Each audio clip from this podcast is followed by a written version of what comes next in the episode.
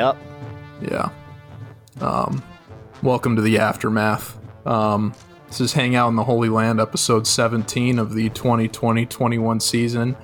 Um, it is Tuesday morning, and we are picking up the pieces. I'm George Eisner, joined by my co host, Gene Ross. And, uh, Gene, how many hours of sleep did you get last night? You know, what kind of made it easier is the fact that the game was kind of over at half, so you had like another half of football to digest and just be like, you know, you really get you really get to look back and reflect on everything. And at the end of the day, uh, you know, this season almost didn't happen at all. So to make it this far, we can only be so upset. But you know, obviously the way that the game went was not ideal in any way, shape, or form. Uh, pretty much everything that could have gone wrong did go, go wrong for Ohio State, and it uh, wasn't exactly the most fun national championship to watch. But you know, like I said, uh, you know, there's still still some highlights to the season, still uh, some positives to look to, and uh, it was it was a little it was a good escape from everything else that was crappy that happened in 2020 to watch some football a few Saturdays. So, all in all, not terrible, but obviously not how you would have wanted it to come to an end. No, and I think it is getting overblown a little bit. I mean, people are acting like the game wasn't competitive at all. Uh, it was tied after the first quarter. It was clear Ohio State couldn't defend uh, Alabama or simply wasn't interested in defending Devonta Smith, rather. But I, I, we had a quarter and a half where the game was very well within reach. I didn't even necessarily think they were out of it at halftime or going into halftime. I thought if they could get a stop on – uh, that drive that they had with about three minutes left when they were going to have to punt. I thought it would be fine.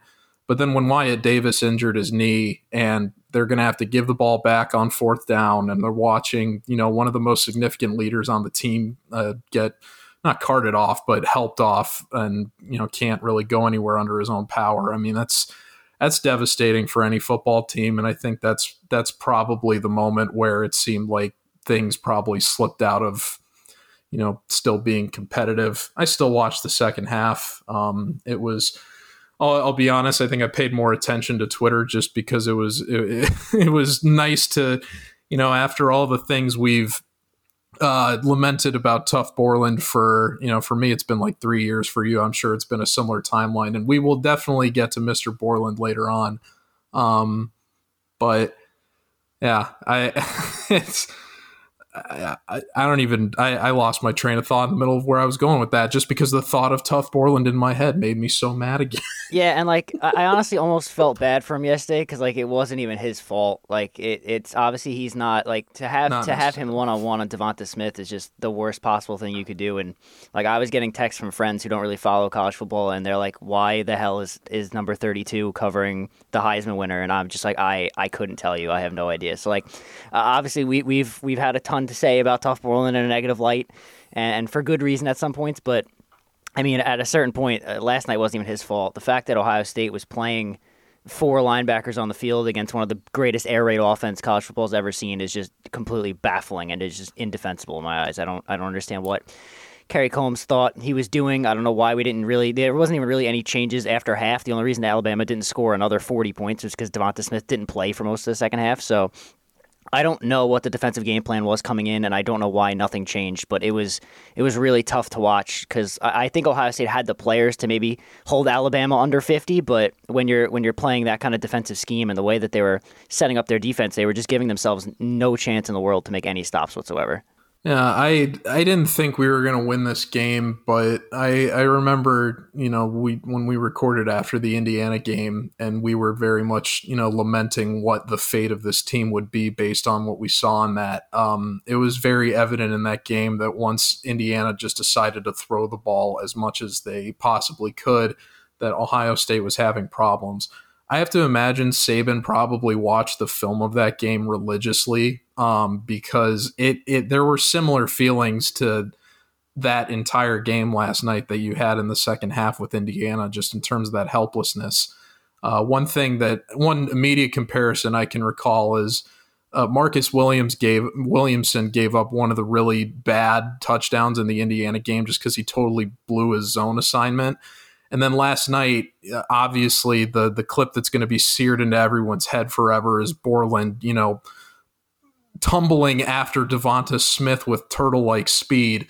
But a lot of people were pointing out that if you um, you know, you expanded the image of the whole field a bit, you would see Williamson blew his assignment over the top, and that's why Smith was just, you know, running free in the back end without anyone to give Borland any support. But, you know, it's like you said, uh, Coombs clearly did not have the right scheme. And I, you can't 100% put the blame on the players because the coaches have to put them in the right position to succeed. And they, at least Coombs clearly did not do that last night.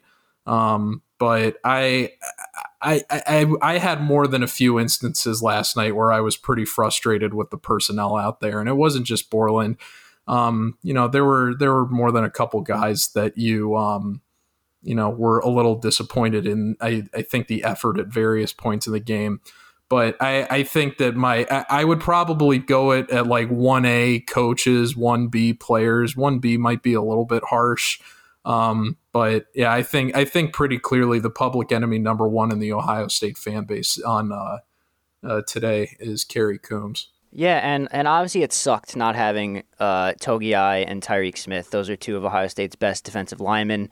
I think a lot of what Najee Harris was able to do up the middle and just off the edge was a direct result of not having those two guys in. And you know, especially because having Zach Harrison back was cool and all, but he he hadn't played in now what like a month pretty much. So like he's coming in rusty. You got all these guys that have been playing behind Togiai. You still had Haskell Garrett, but Togiai was really that big body run stuffer up the middle, and he was just so solid all year, and that's a big reason why Ohio State's run defense was as good as it was. And without him, you saw you know a much more success from Alabama in the run game. You saw uh, Mac Jones be able to take some runs up the middle for some gains, even though he's not very mobile that you might not have seen if Togiai and Smith were in there, but overall, I think just uh, that like we've seen in the past, like guys were just out of position. Like even if the players, like I don't think the players were that bad where they're just going to get torched over and over again by Alabama's offense. Even though that offense is obviously disgustingly good, like that was an, an incredible offense that, and mirrored almost Joe Burrow's at LSU. The numbers were better because Ohio State's defense played so bad, but I think just I think they're almost similar just on uh, on a talent aspect anyway. But just I, I couldn't believe the kind of the things I was seeing on defense. The amount of times that Devonta Smith was just completely wide open, and, and like I had friends being like, "Why aren't they doubling him?" And I'm just like, "Why aren't they even singling yeah. him? There's no one on the same side of the field. No. Like he he's catching a 20 yard pass without somebody within 10 yards of him. And I just don't know how you how that happens when you come into this game knowing that he's the Heisman winner, he's the best wide receiver in college football. How do you not have a game plan that's centered around stopping that guy?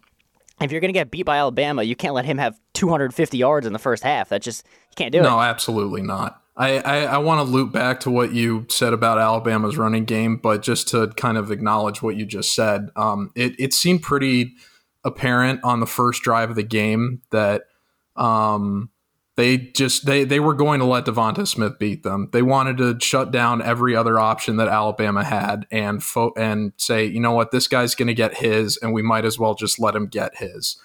I don't think Bama thought that they were going to do that on the first drive because that's an insane proposition uh, to try out. And I think that after the first drive, they realized that that was the defensive game plan for Ohio State. They opened up the bag and said, What are all the best ways we can get Smith the ball? Because Lord knows they're not going to be able to keep up with him. And that is, uh, I mean, uh, it, it takes a smarter person than me to figure out why you would leave a Heisman Trophy winner alone, particularly the first one to win it as a wide receiver in over two decades. Just, it, it's baffling to say the least. But, um, you know, a real quick point I want to make about Alabama's running game. Um, you know, if there's one, if there was one defensive coach last night that I don't think really deserved a lot of heat, it was Larry Johnson, who was working with, as you noted, not Tyreke Smith, not Tommy Togiai um, you know, Najee Harris had the goal line carries, but I mean, he only averaged 3.6 yards per carry. He got it 22 times. He didn't even break 80 rushing yards. And after the game, there there was a journalist who seemed, or if not happy that Ohio State lost, seemed pretty, um, you know, rosy about Alabama winning. And he asked Najee Harris, "Ohio State has a really good front. How are you able to expose those holes so effortlessly?" And Najee Harris said, and I quote effortlessly. You didn't see what they was doing? They was blowing my ass up. What are you talking about? It wasn't effortlessly, I'll tell you what. They did their, bro, to be honest with you, they did their thing. It was just what they did is every time we did a play action, they just shot the gaps, shot the gaps. The linebackers, we got a couple of them to play a lot of fakes. That's what they were able to throw so much bubbles and slants and all that. But bro, they was blowing my ass out. It was not easy. I am hurting. So Najee Harris clearly had a lot of respect for the the performance up front that Ohio State had on defense last night. Um, I think just because he, you know, had those run over carries and so many of them that it probably looked a little bit worse than it did. But I, I, I credit the Ohio State line for sticking it out last night. Um, and obviously, once it started to get into the relief time and um, you know, they were giving Brian Robinson Jr. carries. You know, the game was kind of already out of reach at that point. But when they were still competing, I thought they did a pretty good job with Najee Harris. I thought the whole team actually did a pretty good job with run defense last night. Tackling needed to be cleaned up a bit once they got beyond the line of scrimmage, but if there's one thing you can say the defense did reasonably well last night, I think holding Najee Harris below 80 rushing yards on over 20 carries is something to hang your hat on. Yeah, I, I, don't, I don't think it was like Najee Harris was running free out there. I just thought there was a few plays where like he got instead of holding him to two yards, he would get four or five, Absolutely. and it just felt like that yeah. that started to add up. I actually thought the tackling, at least in the first half, where like Ohio State was clearly more interested, I thought tackling was really good. There was some really nice tackles by Wade, and I think there was one by either Proctor or Hilliard that was just they were blowing guys up like at the line, like they looked like they were coming out physical and like I said, I don't think really the defense is is any one singular player. I mean, Shaun Wade had another tough night, but you're putting him out there on an island with Devonta Smith, so what do you expect? And I just I don't think any of the really defensive issues came down to individual efforts. Um, the defensive line, like you said, was shorthanded, but they played well. Um, they didn't really get a lot of pressure, but for who was out there and for what they had to deal with, they, they did a good job up front. Uh, the linebackers were okay. They did, uh, as Najee Harris detailed, they were they were biting on fakes like crazy. That's why Alabama's offense is so good. There was so much misdirection. Uh, that one play they ran to Devonta Smith where he like faked into the backfield and they went the other way, and there was just no one there to cover him. That was a really, really well de- defined, uh, designed play by Steve Sarkisian. But yeah, I mean, I don't really know what else to say about Ohio State's defense. Honestly, the most upsetting part of the game to me was that Trey Sermon got hurt on the first drive, and it clearly it threw off everything Ohio State wanted to do on offense. I think they were going to try to throw out of the backfield to him a lot more, like we saw a little bit against Clemson. They tried it a few times to Teague, and he either dropped it or went nowhere with it. So I think that was going to be a big part of their offense because it was in the, we actually talked about on our, one of our preview podcasts. They've struggled with that this year a little bit. Uh, the running back wheel routes and stuff. And I think they were going to try that with Sermon. Obviously, he gives you a little more wiggle than Teague does, and he's just he's been hot, so you got to feed the hot hand. And I think losing him right off the bat really really stung Ohio State. Really, it was almost like a gut punch from Alabama, but it was on their own accord because it was their own injury. But like it, it really just sucked the wind out of the team. It seemed like, and from there on out, it kind of slowly slowly went downhill from there. No, their their game plan absolutely got affected. I mean, he was the best player on the field for them in the Northwestern game. He was the second best player, arguably, in the offense for the Clemson game. Um, you know, you go with the guy that gets you there, and I, I think he was probably going to feature in that game plan last night the way that Alabama played the game against Ohio State is the way that Ohio State needed to play against Alabama to win, which was get the early lead and then grind it out, but keep you know keep putting up points, but you you need to kill as much clock as you can while you're doing that to just give their offense as little time to operate as possible. Losing the coin toss was pretty unfortunate because I mean that just you figure you're kind of going to be in a hole already against a team that averages 48 points per game. Um, so I that was kind of a bad omen. Obviously, him getting hurt was worse. Um, the the weird thing, I, I I would be curious to see how many checkdowns Field attempted last night that weren't like you know designed screen passes to Teague or something because the one play that Trey Sermon stayed in for, where he still had a broken clavicle or collarbone, uh, Fields obviously tried to check down to him, and the ball got swatted down. Um, and so it was it was clear that they were going to have Trey there as a safety valve, and I think Fields definitely could have made use of that at various points in the night. Um, but it, it, Teague definitely just doesn't have that that slippery running nature that Sermon does. Uh, Sermon definitely seems like he's the more agile of the two. Teague's side to side mobility is not great.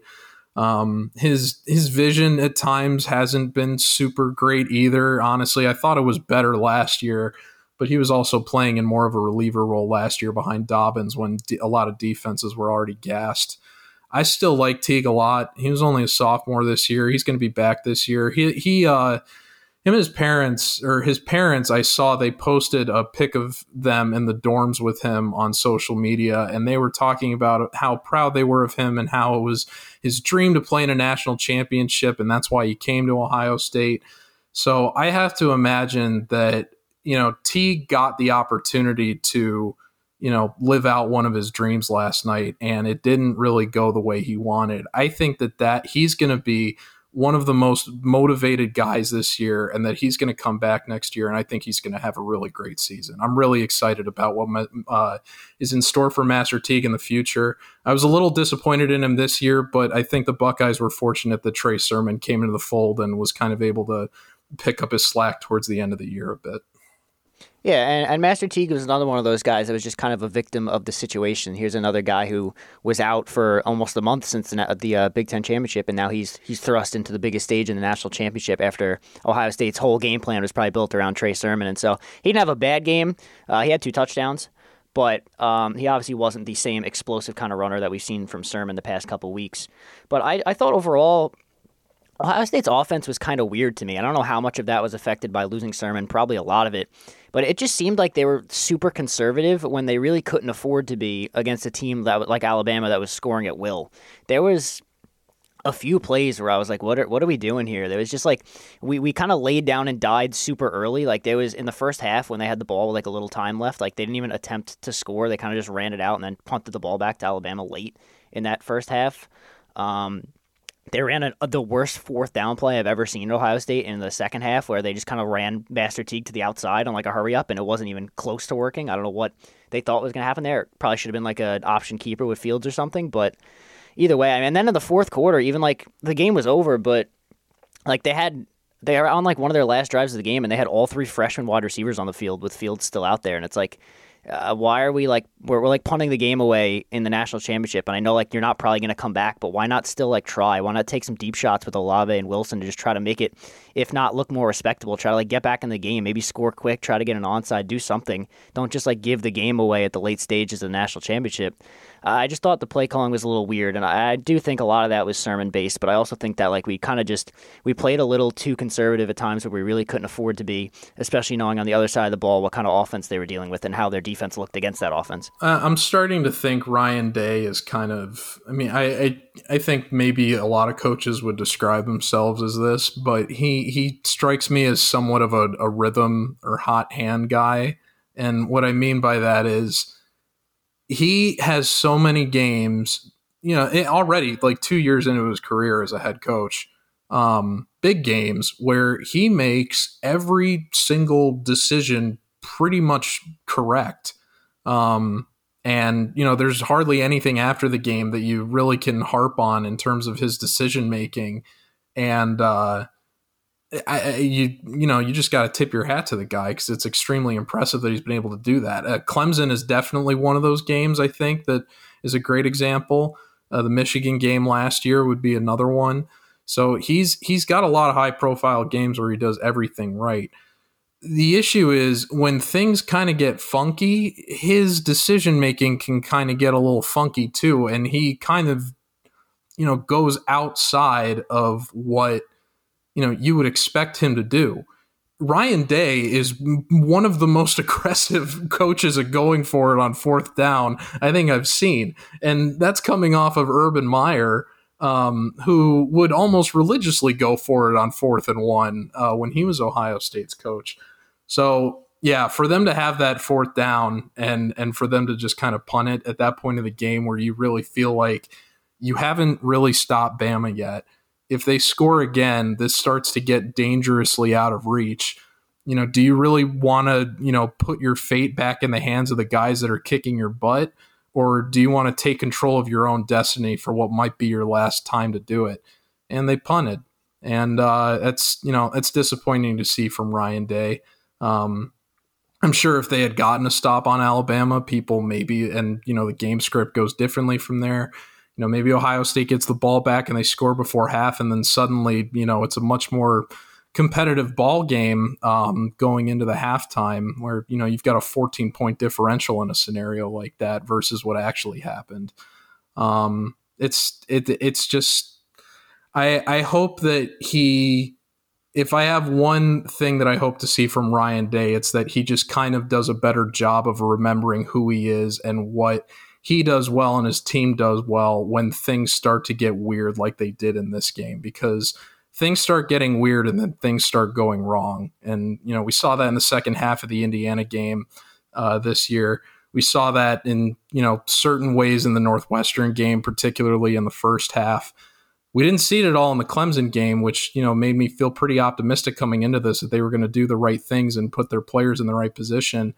And you know the Trey Sermon injury, I think for the offense, you can kind of make you wonder if you know they ever had a fair shot at doing that on offense, but it clearly wasn't the case on the defense. And uh, yeah, I hope that I hope the coaches, all of them, including Day, have a real you know look back at what happened in this game and figure out you know what they can do what they can't do anymore and what they um, you know need to look like going forward yeah and, and what's kind of crazy about this game is that for everything that happened ohio state like got back into this game in the third quarter and like it seemed like they didn't really realize it like at with like six minutes or so i think it was almost seven minutes left in the third quarter ohio state cut it to 38-24 after that garrett wilson touchdown and then they just kind of fell apart. Like they, if they would have been able to get a stop, they could have cut the game to seven going into the fourth, and it would have been a ball game. Especially because Devonta Smith never came back. And I mean, Alabama only scored 17 points in the second half. So I don't really know like why they, they took the foot off the gas. They weren't taking really many deep shots against a, a passing defense that hasn't been very good at stopping those kind of deep shots this year against good offenses. And it's just like they, they didn't really know what to do once they got there. That that pass from Justin Fields to Garrett Wilson was awesome on that touchdown but then they just didn't. The defense couldn't hold up. They let up like another. I think it was like another like four minute touchdown from Alabama right after that. And there, there was a tweet I saw either today or last night from 11 Warriors where it said Ohio State finished the season ranked 122nd out of 127 teams in pass defense this year. Yeah, that sounds and, right. and I, that's just, I mean, even like for how bad they were, like for Ohio State to be almost the dead last in college football in passing defense is just unacceptable. They're not. It's not a bunch of walk-ons out there. They got four and five star guys out there. Yeah, like you can't claim DBU and then be almost dead last. Like you have that's four and five star guys out there. That comes down to coaching. That's not acceptable at a place like Ohio State to be that putrid defending the pass. No, and I, I wonder how much Cam Brown getting hurt um, kind of affected their season because we know he's definitely a faster guy than Sevyn Banks is, and I wonder if maybe he would have been a little better of an option for their secondary corner. Maybe, you know, that if they've got a rotation of like three guys that they can rely on, you know, maybe they're able to, you know, give one of them a breather when they need it. So, you know, Wade's not getting put out to pasture by Devonta Smith every other snap.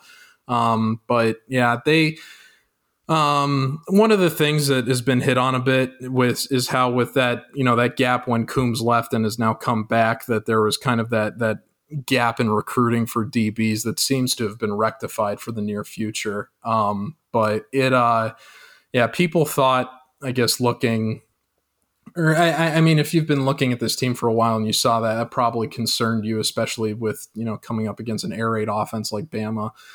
I guess I just wanted to believe that Ohio State was going to have an easier time scoring against Bama's defense. I'm not necessarily surprised by the fact that, you know, Bama blew the doors off points wise because we all knew what the offense was, but it was it, the the defense was not supposed to be, I think, as good as they played last night. I think Alabama's defense might have played their best game of the season last night, um, considering the talent that they were facing off against. It's um yeah, it's it's just very dis. I, there, it's hard. It's funny because I, I started the show and I said we we should start with you know let's let's try to each find a positive and then just kind of work our way down from there. And and now it's you know we're just letting it all out and it's uh it's it's a lot more bad than good as I keep as I keep saying all this stuff out loud. Yeah, I mean, I, I put out actually just just published as we're recording this now on uh, Tuesday afternoon. I put out like a kind of a 2020 season highlights of Ohio State. There's obviously a lot of positive moments. I left out the national championship altogether because I figured not many people would want to relive that game, even though it was a national championship. So in my eyes, the season ended with the Clemson game. It was obviously a big, big monkey to get off their back. They they got that win out of the way. Season was building towards. They had that score hanging in the locker room all year, so it was good that they were able to get that done. At least, obviously, playing at all was a huge accomplishment. These players sacrificed a lot to play this year. They didn't get to see their families for months. They kind of just shelled themselves off from the world to try to play football and battling through COVID and all these other things. The Big Ten messing everything up at every turn. Uh, they went through a lot, and so to even get that far was really impressive and it, it, sucks to have to end in this such a negative fashion. I really wish it was more competitive game. I, I, just like I wasn't surprised that Alabama scored 50. Like if you'd have told me Alabama scored 50 points, I'd say okay. But I, I, it's the way they did it. It just seems so effortless. Like I thought they'd have to work for it, and and for a large portion of the game, they really didn't. They just Mac Jones said, "Where is Devonta Smith?" and then just lobbed it up, and he made plays. That was really that's what it came down to. Well, I mean, it's it's easy to do whenever you want when you run an air raid and uh, the guy in the middle of your defense runs a six second flat 40 yard dash. I mean, and, and, I mean, uh, you heard the Najee Harris quote I read earlier. He said the biggest issue was, at least for Ohio State's linebackers, was they kept biting on the fakes. Well, Borland, for how you know high his football IQ supposedly is, you know th- that guy's got to be the smartest player on the field to play at the pace that he plays at if he makes even one bad read, he's all he's automatically out of position. And so on pretty much every play last night, Tuf Borland was automatically out of position. I know he finished the game with the team leader in tackles. You know, good for him. That's it's like been the, the thing his whole career is just making tackles, and he can't make any other plays.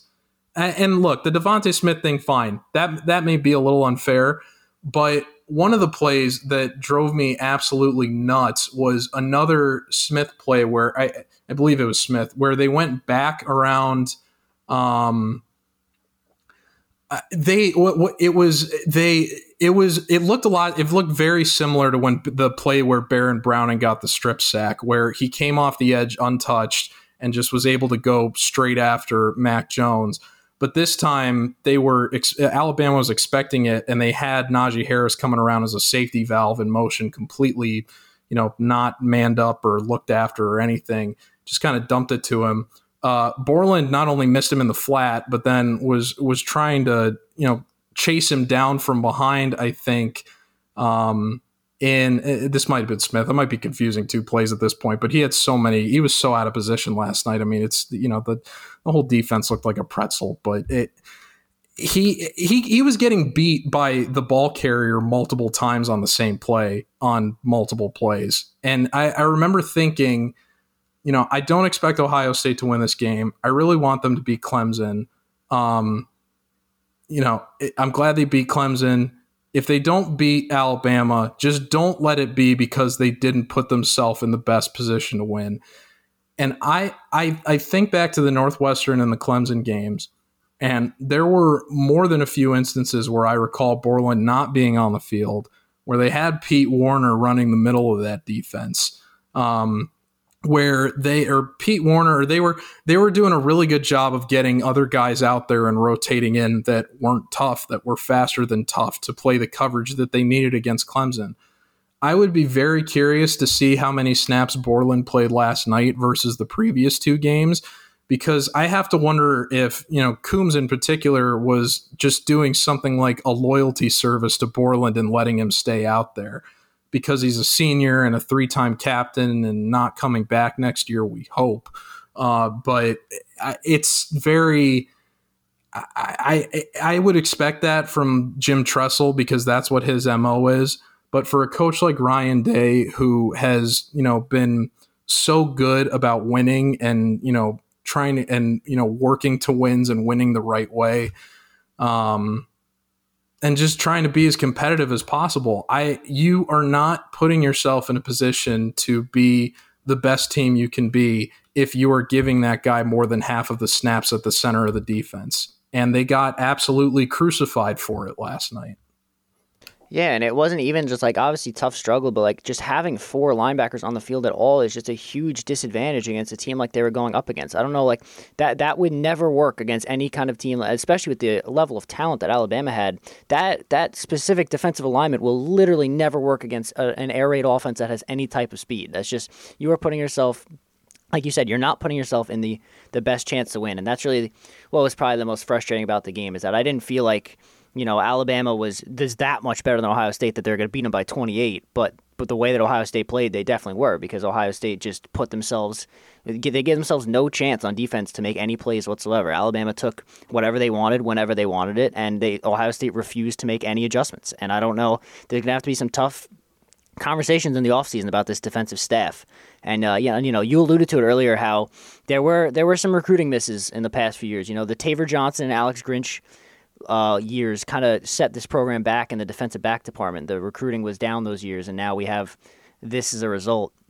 And you know, uh, the, the, recruiting's been better this year. Obviously, you know they have some some big name guys coming in the next couple classes, so that'll get the secondary will get better as we move forward. But you know, we're seeing the fruits of that labor now come to to pasture, and it's it's uh, it's tougher to call some better schemes when your players aren't as talented. Obviously, they don't have a Jeff Okudah or a Damon Arnette out there this year, but they they should have been better than they were, and they didn't give themselves a chance to be better than they were. You could you could scheme you could scheme away some of your less talented issues, but when your when your scheme is bad and your players aren't at the level you need them to be, it's just a recipe for disaster. No, it was it was not the right personnel and not the right sets, and yeah, against one of the best offenses we've probably ever seen in college football, you probably understand what result you're going to get. I think if there's a positive you're going to take from last night, I would look at it like this. This team lost to Clemson last year. It was devastating for all the guys involved. It was priority number one for them all year, I think, to get that revenge. Maybe the national championship had precedent in that. They they are not precedent, but uh, they you know, maybe they wanted the championship more than to beat Clemson, but I'm sure they probably figured that they were going to have to beat Clemson to, to you know, get there. Um, they got their revenge. They got it in exemplary fashion, and I'm glad they got to feel good about it for a week before Alabama basically put them back in the same feeling, you know, that they had about Clemson last year. Um, Although I'm sure it's probably a little bit different when you get blown out versus when you lose on you know one last second miscalculation. Um, but I, this team proved this year that you know they could take something like a devastating loss like that and turn it into something to motivate them to go back and redeem themselves the next year, and they got it done. And I think if you're looking at it from the perspective of you know if you ask yourself was this season a success um, really, nobody should have been playing college football this year. The only reason there were only two reasons that Ohio State should have been playing to begin with, and that was to win the national championship or to get their revenge for last season. And I think that in a year like this, if you accomplish even only one of those goals, I think it's fair that, to call the season a success. So I'm I'm very comfortable calling it a success, and not only am I comfortable doing that, I feel very, very good about the direction of the guys next year. I know there's going to be a lot of youth, but I mean, there's a lot of guys that were on that bench last night, and still a lot of guys that played in the game too. That are that this wound is fresh, and it's it's got to sting like crazy, given how they thought they were going to compete in this game.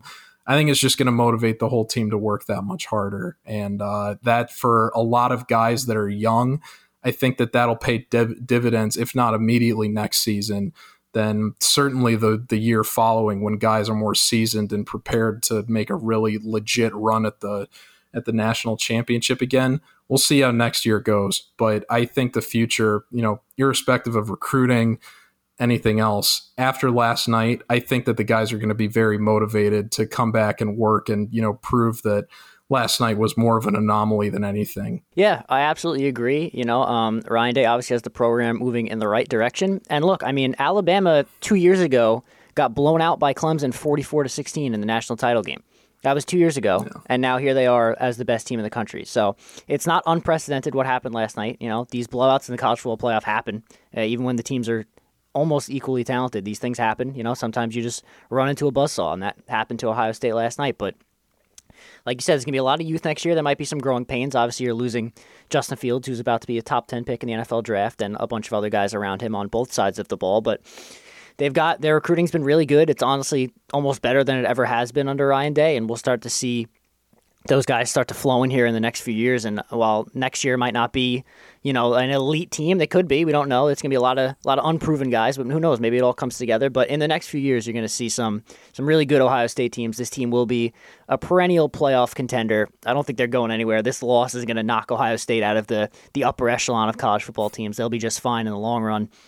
I know there's a, there's a lot to be excited about. It obviously, you know, not, not everyone's feeling great today, waking up on Tuesday morning after what happened last night, but uh, these things happen. You know, Alabama. We've been saying it from the beginning. Alabama was the best team in the country. They proved it. You just kind of got to tip your cap and and move on and hope that things get better moving forward. I kind of joked earlier about how you know Ryan Day's c- coaching trajectory. He started his first year, made the playoffs, lost the first round. Now his second year, he made the playoffs, won the first round, lost the national championship. So the natural progression is that they win the national championship next year. So we're all good.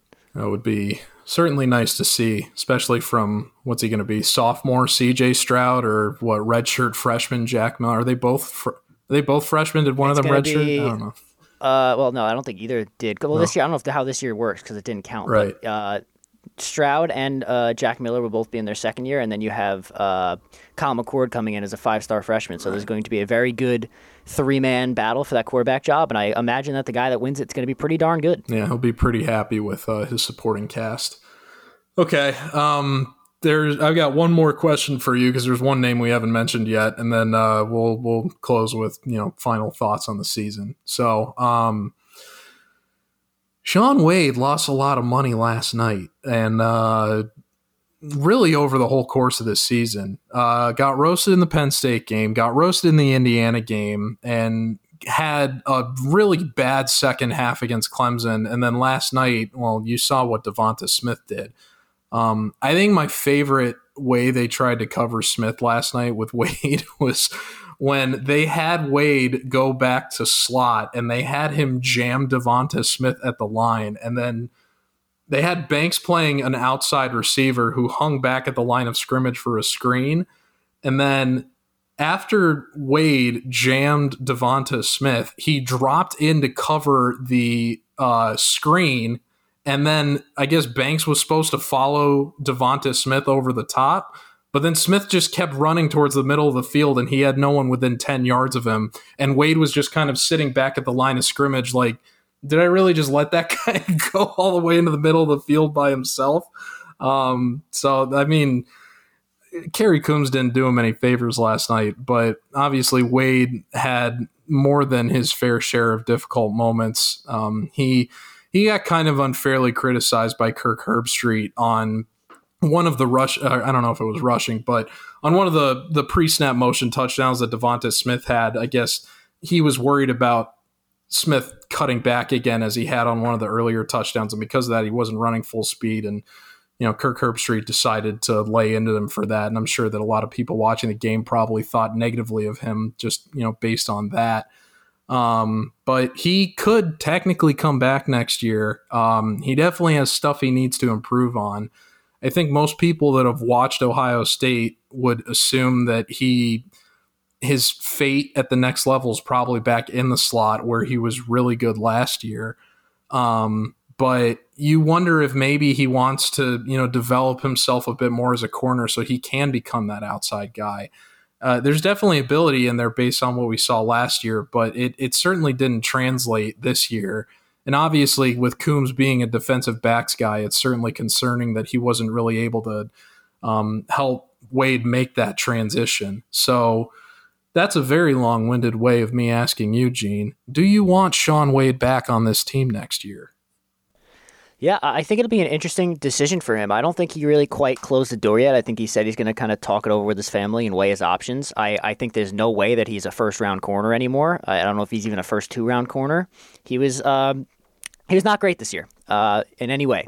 Uh, it's it's tough to change positions. He's moved from the slot to the outside. It's way harder. You're covering the other team's top guy most of the way, and it's a it's a much harder thing to do is guard that outside guy. But at the same time, he did struggle, and you know it was it's not really fair to him. He didn't have a real offseason to even transition. It was the whole weird pandemic stuff going on, so it's it's the hardest way he possibly could have learned on the job to play outside corner. I do think there's a very realistic chance that he comes back and kind of in a Damon Arnette kind of way, where he comes back to try to get that one last year. and Whether he he thinks he could learn in a full off season the the outside better, or if he just wants to go back to the slot where he excelled last year. Um, I wouldn't be surprised either way, but I do think he's he's got a, a decision on his hands. If he would have played just average this year, I think he probably would have left either way. But with the amount of struggles he saw, and especially in the big games where like everyone got to see him on a national stage, like against the Indiana and against Alabama like this, I do think there's a, a, good shot he comes back. And if he's gonna come back, I think you definitely take him. I mean, we, have seen the talent. We saw it in 2019. It's there. He was he was a lockdown guy that year next to Okudah, Okudah and Arnette. And he was probably the second best guy between those three guys, and the other two guys went in the first round of the NFL. So the talent is there. Uh, it's just up to him whether he wants to come back. And obviously, Ohio State would welcome him back with open arms if he makes that decision. But um, it'll definitely be something to watch this offseason. And I, I do think there's a, a, good chance he, you know, his dad's a pretty outspoken guy. He's always uh, talked highly about Shaun Wade, but he's always also humbled him and said, you know, he's, he's he put out a highlight back when he was coming out of high school. I'm pretty sure of like all of his his missteps, just to try to keep him humble. So his dad's a pretty pretty fun guy like that, and I'm sure they'll have a good spirited conversation about whether or not he should leave and uh, yeah, I, am definitely intrigued by it. And I, I, know that Ohio State would definitely want him back because they, they know they could probably get that talent out of him one way or another. Well, if that blurb about missteps is true, I'm sure Mr. Wade Sr. is already cutting up the film from last night's game to send to his son. Uh, it's gonna be gonna be a long tape. yeah. Um, but do you want him back? Is my question. Do you want him back, Gene?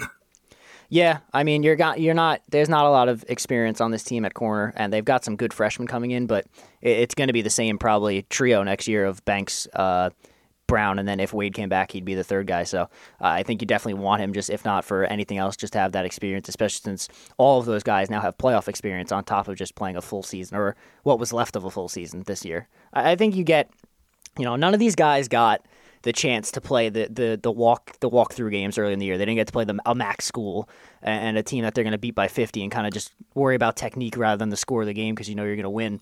And I think that's all really important the development of these young guys. And so if they all come back next year, they get a full off season. They get the a full schedule. Uh, I think we'll see big improvement across the board from all three of those guys. And I'd love to have Shaun Wade back if we got anything close to the 2019 Shaun Wade that we saw. I, I actually hope he comes back um, because I, I think there's still a great player in there. And to what you alluded to, um, you know, this this was probably the worst season ever for you to learn a completely new way to play the position you've been playing. Um, so yeah, he definitely had to learn that on the fly, and it didn't make it easy. And uh, we we talked about it at various points this season, but I don't think Coombs really did him any favors with scheme either. Uh, he was, you know, at, at, various points he would be playing two yards off, no yards off, ten yards off, uh, and you know, man zone, whatever. He just he he wasn't really, I think, able to get into a rhythm in coverage just because they kept. I don't know if they were experimenting with him, trying to find where he was going to be more comfortable, and they just couldn't find the sweet spot. I, I, don't really know what it was, but he definitely was not getting put in a position to succeed by Coombs for a lot of the year. Um, so I, I, I wonder if you know they can go back to the drawing board and maybe figure out where he, you know, kind of fits best in terms of pre-snap alignment and what else he needs to do to you know kind of stick better on receivers. Um, it's certainly you know going outside from the the slot is is quite an adjustment. So I, I don't really harp I've tried not to harp on him too hard. I've been pretty nice to him this year just because I know a lot of where he's gotten lit up has been in garbage time. But uh, yeah, that that first half was was not garbage time last night. That was just uh, that was the part of the game where you need to come to play, and he uh, he just couldn't keep up, and that was that was a shame. But I hope he does yeah, come well, back. Well, there's a there's a couple of guys on this team that are going to have some interesting decisions moving forward, NFL draft wise. You got someone like Haskell Garrett who could potentially go or come back. Um, obviously, you know Trey Sermon.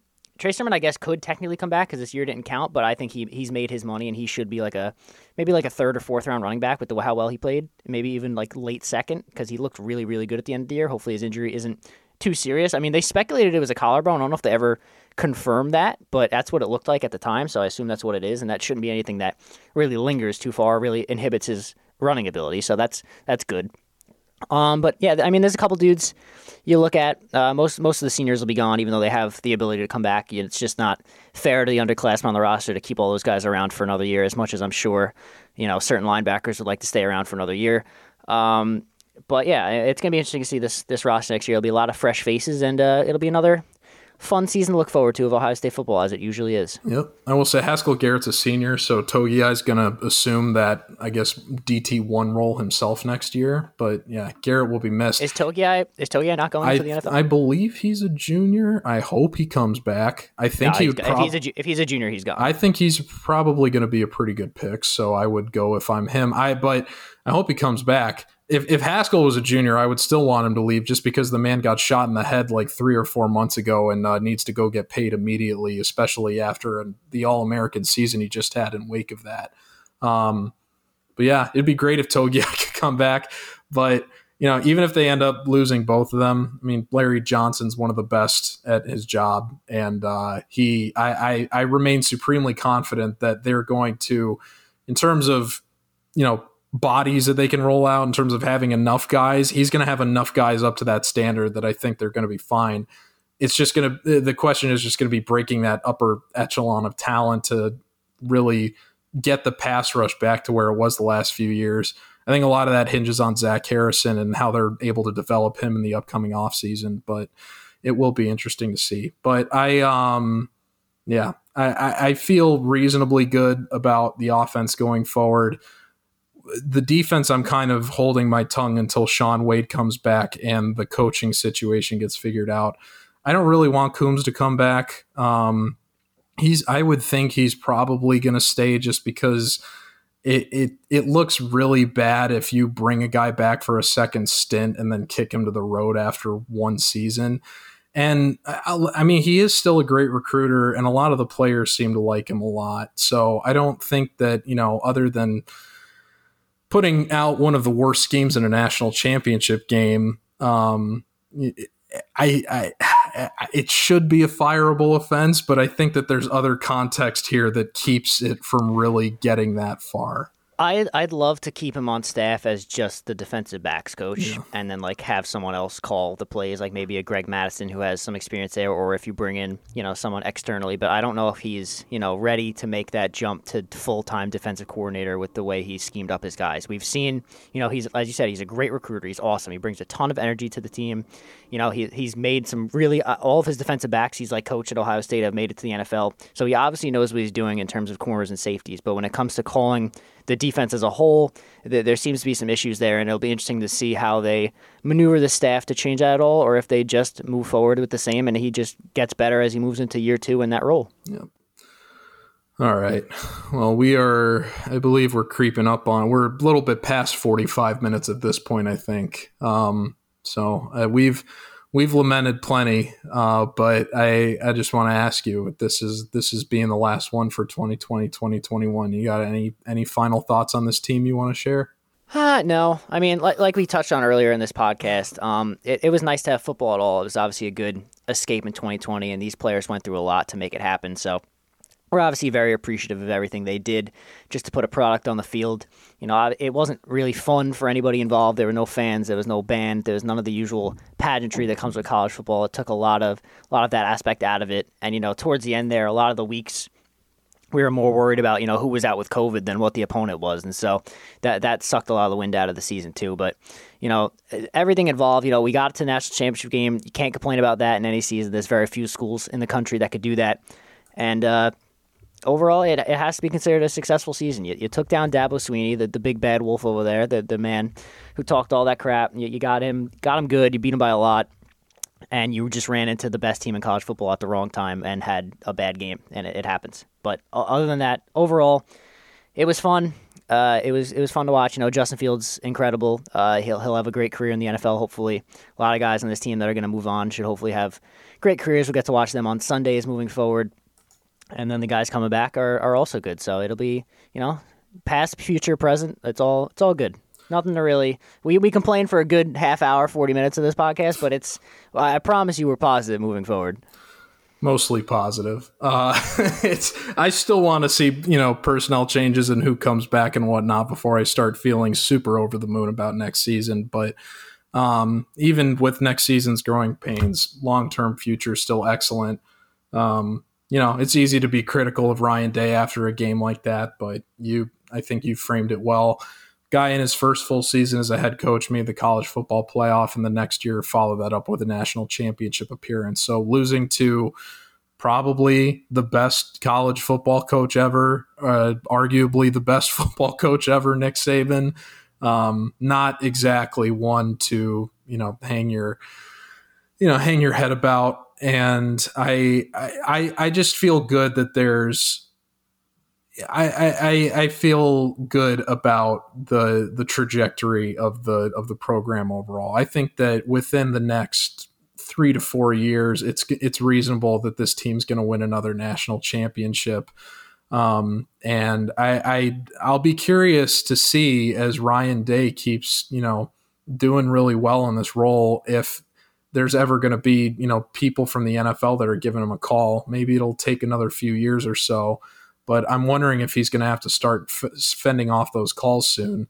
You know, maybe it, those start coming when he finally wins the big one. Um, but we'll we'll see. But I, I, I, think those calls are already probably coming. Yeah. He just doesn't want to leave yet. I think he's good. He he knows he's built something here that he wants to see play out. And like you said, he probably does want to win at least one before he even thinks about that. But I mean, I think there's NFL teams that if they if they were told today they could get Ryan Day as their head coach, there's a lot of teams that would take him in the NFL right now. He's a very good football coach. He's a smart man. He seems like a general good guy on and off the field. So I'm sure an NFL franchise would love to have him, and hopefully that's not for another decade after he's won multiple championships in Columbus. Well, my understanding is the Big Ten coach everyone's calling right now for the NFL is Pat Fitzgerald. So I I, I wonder if anyone's even ringing up Ryan Day. Especially, uh, I think maybe you give Day at least a, a day to grieve and then call him and see if maybe he wants to make the jump into the pro leagues. But the know. thing about Pat Fitzgerald is that like he's kind of brought Northwestern to the highest they could be. Like he's made it to the Big Ten championship twice, and like he's just he's lost to Ohio State both times. But what are you going to do? You're Northwestern,